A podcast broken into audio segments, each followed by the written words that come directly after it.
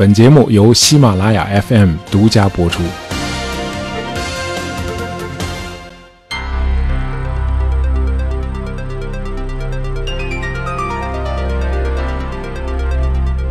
呃，假如真的有外星人能够飞到地球啊，他们绕地球飞了几圈之后，会得出个什么结论呢？啊，他们可能会认为有两个地方，呃，可能是地球的都城。呃，外星人当然想不到我们这个星球是分成不同的国家的，而且很多国家相互之间还是有敌意的。好吧，让我们来大胆的猜测一下，那么外星人可能会认为哪两个地方会是地球的都城呢？呃，我猜其中一个地方应该是北京。啊，另一个地方呢，很有可能是奥地利的首都维也纳。啊，我这么说是有道理的啊。北京不用说了啊，光看故宫就够震撼的，毕竟是世界上最大的宫殿建筑群嘛。那为什么另一个是维也纳呢？维也纳应该是我见过的大型古典建筑最密集的城市。啊，如果你也去旅游过，相信你也有同感。呃，要是在维也纳市中心的博物馆区，沿着那个环形大道走一趟。你会看到一座接着一座雄伟的花岗岩建筑，像什么国会大厦、司法宫、啊自然历史博物馆、啊艺术史博物馆、歌剧院、啊城堡剧院，尤其是皇宫霍夫堡。这个皇宫是个建筑群，由十八栋楼、十九座庭院组成，共有两千六百多个房间。呃，你可能会问啊，一个全国人口还不到北京人口的一半呃，全国的领土面积比我们的直辖市重庆大不了多少的一个弹丸小国奥地利，怎么会有一座如此奢华的皇宫呢？啊，还不止一座啊，城西南还有一座夏宫，叫美泉宫啊，那个也不小。而且市中心怎么会有这么多希腊罗马式或者巴洛克式的大型建筑？尤其是那座令人敬畏的议会大厦啊，那分明是中美俄这样的大国才配有的呀。那么答案是，奥地利以前也曾经是个很大的帝国，而且是世界历史上第一个日不落帝国。呃，就是说它的领土面积遍布了全球，统治这个大帝国的王朝叫哈布斯堡王朝。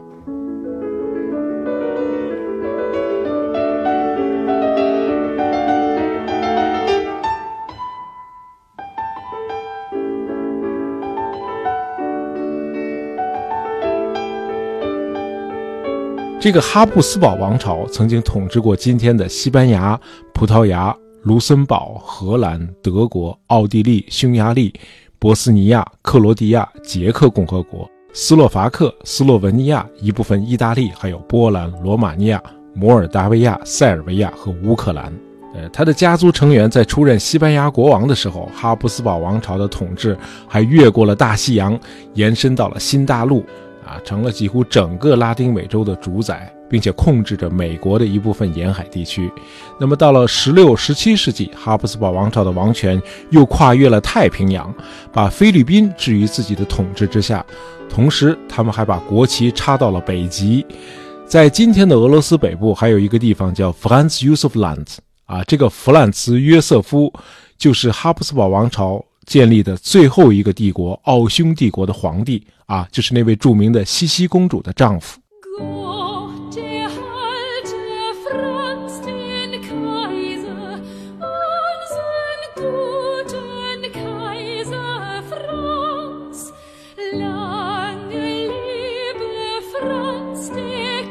那么，这位老皇帝是一九一六年去世的。这个时候，我们国家已经进入了民国时代。而哈布斯堡王朝第一次在世界舞台上亮相是在一零三零年左右，就是我们国家北宋宋仁宗统治时期。那么，哈布斯堡家族的龙兴之地是在莱茵河的上游啊，具体地方不详。这个家族以前不姓哈布斯堡啊，以前是姓 Hartbut。呃，大概是在公元一零二七到一零三零年，这个家族在瑞士北部的阿尔高地区修建了一座本笃会修道院。啊，在之后的几个世纪里，这个修道院也是这个家族的主要墓地。那这地儿呢，今天是个旅游景点啊，很漂亮。那么，在离这个修道院三十公里的地方，哈德布家族又建立了一座石头城堡。这个城堡后来被称作哈布斯堡。哎，这算是哈布斯堡家族的龙兴之地。那么，这个城堡的主楼今天还在啊，马上就要一千年了。呃，这也是瑞士的一个重要的景点。那么，在今天，这个城堡的垛口现在都撑着各种花里胡哨的遮阳伞啊，城堡的旁边呢是一家餐馆啊，比较贵啊。呃，其实哈布斯堡家族对这座城堡的控制也就二百多年，到了一二三零年，城堡就送给了他们家的家臣。那么后来呢，又几经易手。那么有朋友会问，自己修的城堡为什么自己又不要了呢？啊，借用陈胜的话来回答你啊，燕雀安知鸿鹄之志 哈布斯堡家族志在远方啊，他们先是向北发展到了今天的法国北部的阿尔萨斯和德国南部的施巴本地区，接着又又向东扩张到了今天的奥地利。呃，能做到如此大范围的扩张，是因为家族里出了一位战神啊，这就是后来的鲁道夫一世啊。这哥们儿创造过一个奇迹，在不到一年的功夫里，就用武力征服了七十多座城池，终于一举拿下了整个奥地利。这个鲁道夫后来登基做了罗马德意志国王啊，这个名字听上去有点怪啊。什么叫罗马德意志国王啊？这个呢，我们得往回倒一点。公元四七六年，西罗马帝国灭亡了。在以后的几个世纪里，啊，按照咱们的历史书里常用的说法，人民渴望统一，哈，他们当时呢，在欧洲争霸的这个日耳曼首脑们，啊，都希望有朝一日能够再现罗马帝国昔日的辉煌。于是，在公元八百年，查理曼被教皇加冕为罗马人的皇帝，于是就建立了一个法兰克帝国。这个查理曼去世之后，这个法兰克帝国慢慢的就衰落了，最后被他的后代一分为三，分成一个西法兰克王国啊，就是今天的法国；一个中法兰克王国，就是今天的意大利；还有一个东法兰克王国，就是今天的德国。那么自公元十世纪起啊，这个由德意志民族作为主体的东法兰克王国就崛起了，它的领土不断的扩大啊，到了一一五七年。正式改名为神圣罗马帝国啊！这个神圣罗马帝国是由以前的东法兰克王国哎演变过来的。那么，这个神圣罗马帝国并不是今天意义上的国家啊，它是一大堆领地和封地的联盟。这个帝国的首脑就是罗马德意志国王哎，因为大家想恢复昔日罗马帝国的辉煌嘛，同时自己又是德意志民族，所以叫罗马德意志国王。那么，这个罗马德意志国王由神圣罗马帝国的诸侯们选举产生。那这个国王只有被罗马教皇加冕之后，才能被称为神圣罗马帝国的皇帝啊！不是所有的国王最后都能成为皇帝的，必须得教皇加冕。那么，咱们刚才说的那位哈布斯堡家族的战神鲁道夫一世，后来就是罗马德意志国王啊，因为他没有被加冕过，所以他不能称作皇帝。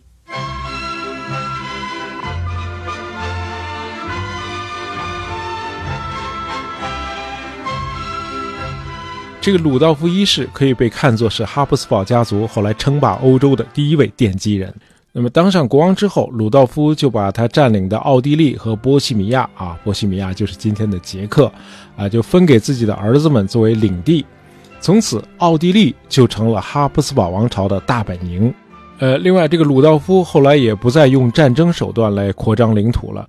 啊，也不怎么，他脑洞一开，呃，发明了一种几乎是零成本的新的扩张战略，就是所谓的婚姻外交，呃，就是安排自己的儿子娶别的领主的女儿，并且把自己的闺女嫁到别的领地，哎，等到亲家一去世啊，我的儿子，我的闺女不就成了你们家的主人了吗？这样呢，你的领地自然就成了我的地盘了。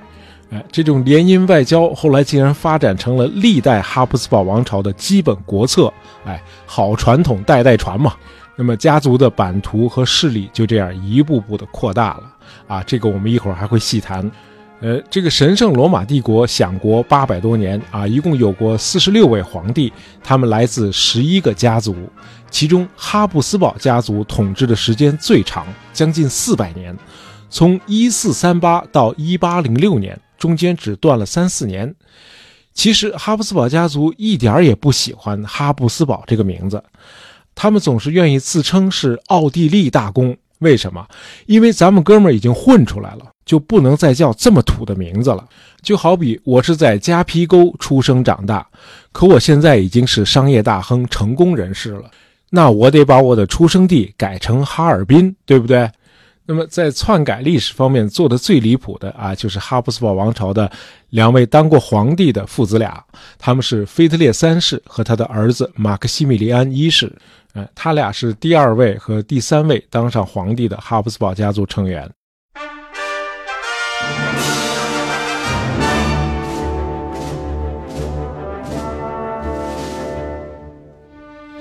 呃，腓特烈三世有可能是哈布斯堡家族里长得最帅的一位啊。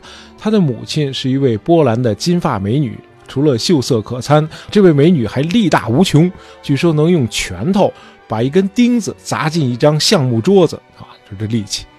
呃，腓特烈三世不仅相貌英俊，人也很智慧。他知道，要想把神圣罗马帝国变成古罗马那样一个中央集权的国家，是根本不可能的。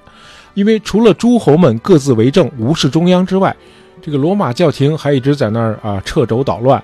那既然加强皇权非常的困难，还不如专心的发展自己的家族以及家族所在地奥地利呢，对吧？只要我们的家族壮大了，影响力大了，帝国不就永远攥在我们家的手里了吗？那这样呢，首先就要大伙儿对我们家族的统治的合法性确信不疑。于是，腓特烈三世就找来了一帮历史学家啊，那什么，你们回去把历史书都改一改啊，哎，改成我们哈布斯堡家族是古代先王的后裔，哎，如果有可能的话啊，最好让圣经的旧约里也出现我们家族的名字，好嘛，圣经他都敢改，呃，同时，腓特烈三世还发明了那个著名的缩写啊，A E I O U。啊，学过点外语的朋友可能都知道啊，这不是那五个元音字母吗？啊，其实这是一句话里的五个单词的首字母，它的拉丁文含义是奥地利最终将统治全世界。啊，这个统治全世界当然是痴心妄想。不过，腓特烈三世确实有两把刷子。呃，在他登基之前，没有人相信哈布斯堡家族将永远霸占神圣罗马帝国的皇位。可等到他驾崩之后，很难想象还有其他的家族有可能再觊觎这个皇位了，这个皇位将永远属于哈布斯堡家族。哎，就是说这个腓特烈三世愣是把哈布斯堡家族变成了神圣罗马帝国的世袭家族了。呃，当然这个诸侯选举的这个过场还是要走的啊，但是选举是可以操纵的，对吧？呃，腓特烈的儿子下一任皇帝马克西米利安一世更是把皇位坐得稳稳的。啊，为了让自己的皇帝形象深入人心啊，马克西米利安在帝国的境内到处视察啊，刷存在感。同时呢，他还组织大量的画家给他画肖像画，以至于他为后世留下了数千幅肖像画，有不少是著名画家画的啊，比如像大师丢勒和这个阿尔特多费尔都给这位皇帝画过肖像。呃，和他爸爸一样啊，马克西米利安也热衷于篡改历史。啊，他强迫维也纳大学的神学教授们承认，哈布斯堡家族是《圣经旧约创世纪篇》里那个诺亚的后代啊！大家都知道那个诺亚方舟的故事。那么，除了加强他的皇位，马克西米利安更是把他们家族世代相传的婚姻外交玩到了极致。呃，先是他自己娶了勃艮第公爵的独生女玛丽，等公爵去世之后，勃艮第公国、法国南部以及荷兰的领地。统统并入了哈布斯堡王室。那么十九年后，他又让自己的儿子菲利普娶了西班牙的女王储胡安娜。呃，一五零六年，儿子菲利普英年早逝，于是马克西米利安就安排菲利普的儿子，啊，也就是自己的孙子卡尔，当上了荷兰和比利时的统治者。而当时的荷兰和比利时是被西班牙统治的。那么，等到亲家西班牙国王病逝之后啊，卡尔顺理成章的就成了西班牙国王。就这样，西班牙全国、意大利南部的西西里岛、萨丁岛和那不勒斯王国，以及西班牙在美洲的殖民地，全都成了哈布斯堡家族的统治区域。这就已经跨越了大西洋，进入美洲了。后来，卡尔加冕成为神圣罗马帝国的皇帝卡尔五世。啊，这个要说明一下啊，在我们国家的出版物里，大家可能只看到过查理五世，没见过卡尔五世啊。这是因为我们国家的世界史专著啊，它的主要的原始文献都来自英文，而在英文里头，卡尔被叫做查理。好，大家经常听到的那个日不落国这个概念啊，其实不是英帝国发明的啊，这个概念最早就是由卡尔五世创造的啊，是用来形容他统治下的环球大帝国。英国人只是在三百年之后沿用了这个词。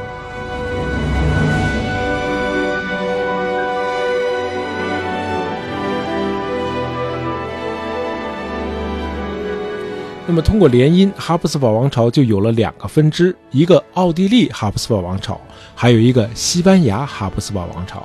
那么，这个奥地利分支后来又与波西米亚和匈牙利联姻啊，这就为日后奥地利吞并波西米亚和奥匈两国组成二元帝国啊埋下了一个伏笔。那么，到了18世纪，哈布斯堡王朝在西班牙逐渐被波旁王朝取代，于是家族的西班牙分支从此断掉。而在十六和十七世纪，哈布斯堡王朝一直统治着一个世界帝国。那么这一切几乎全都是靠结婚获取的。呃，于是就有了这样一个说法啊，让别人去打仗，你们幸福的奥地利人去结婚吧。啊，其实这个说法并不准确啊。哈布斯堡王朝虽然通过联姻啊赢得了一个硕大的帝国，呃，但同时也让自己继承了一大堆问题啊，比如。作为罗马天主教的捍卫者，呃，哈布斯堡王朝就不得不与后来皈依基督教新教的那些领地发动一次次战争，其中最残酷的就是1618到1638年的三十年战争。呃，除此之外，这个哈布斯堡王朝还有一个来自东方的更危险的敌人啊！自从1453年奥斯曼土耳其攻占君士坦丁堡之后。呃，就不断的向欧洲的腹地渗透啊，甚至发动了大规模的进攻，占领了东欧的大片地区啊，这就等于打进了哈布斯堡王朝的后院了。呃，更有甚者，这个奥斯曼土耳其的军队还于1529和1683年两次打到了维也纳城下，长期围困哈布斯堡王朝的帝都维也纳。那这样，从16世纪初啊，这个哈布斯堡王朝和奥斯曼土耳其就一直处于军事对峙状态。而哈布斯堡王朝一直处于劣势。那么，到了1686年，也就是维也纳第二次被围困的三年之后，形势出现了转机。哈布斯堡王朝的联军不仅把土军赶出了奥地利，还乘胜追击，一举收回了长期被土军占领的匈牙利。那么，收复了匈牙利之后，哈布斯堡王朝就把匈牙利王国当做一个军事边防区进行特别管理。那么，直到一八六七年才开始实行非军事化，啊，这也是哈布斯堡王朝后来为了和匈牙利啊组合建立奥匈帝国而达成的一个妥协，啊，有个很贴切的说法，说一八六七年建立的奥匈帝国是神圣罗马帝国一个不成功的继承者。呃，神圣罗马帝国被哈布斯堡王朝统治了近四百年之后，已经衰败不堪了。帝国内的诸侯们早就处于自治状态，啊，帝国的中央完全形同虚设。那么雪上加霜的是，法国革命和拿破仑的大军又给各地带来了自由主义、自治政府和民族主义思想。那么帝国的终结呢，就只是个时间问题了。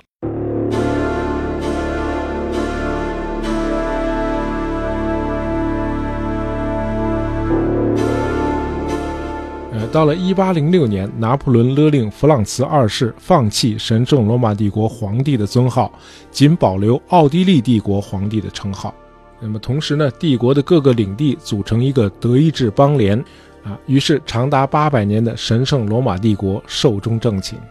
一八一五年，拿破仑被反法同盟击败之后，哈布斯堡王朝曾一度希望能够重建帝国。没想到德意志邦联中崛起了一个能够与自己挑战的竞争者啊，这就是普鲁士。等到了1866年，普鲁士击败奥地利啊，打赢了普奥战争，那么普鲁士于是就把奥地利赶出了德意志邦联，组成了由普鲁士控制的北德意志邦联。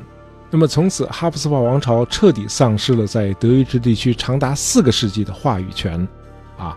屋漏偏逢连阴雨，这时候匈牙利的民族主义情绪越来越高涨了啊！他们不想再成为奥地利的下属啊，想自治啊！本来嘛，你们帝国自己都已经散架子了啊，奥斯曼土耳其也衰落了，你们还有什么理由把我们匈牙利继续当做你们的军事边防区呢？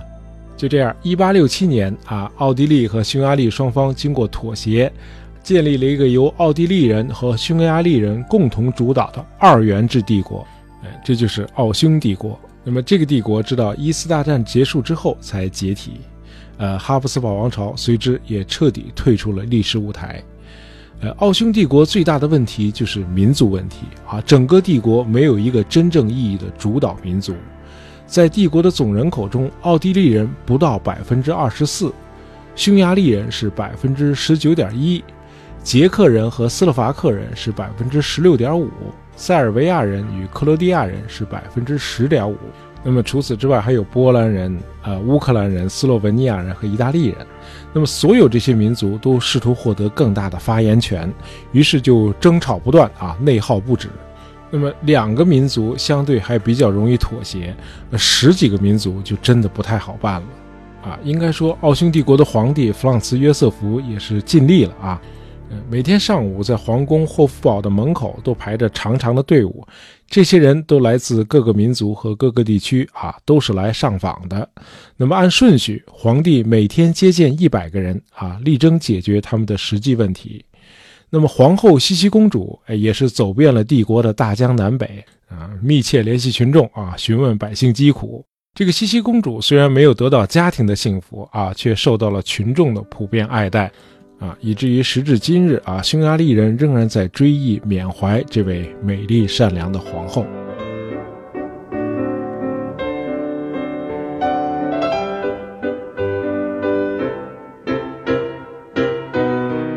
呃，这个哈布斯堡王朝从崛起到灭亡啊，持续了近千年。呃，我们呢只能给大家介绍一个梗概啊，如果有兴趣，疫情结束以后啊，可以去奥地利做一次深度游。如果在维也纳信步游览啊，我有个小建议啊，不管你吃没吃饭，啊，去逛之前都先喝一杯浓咖啡啊，吃一块高热量的维也纳蛋糕啊，因为可看的地方太多了，非常耗体力。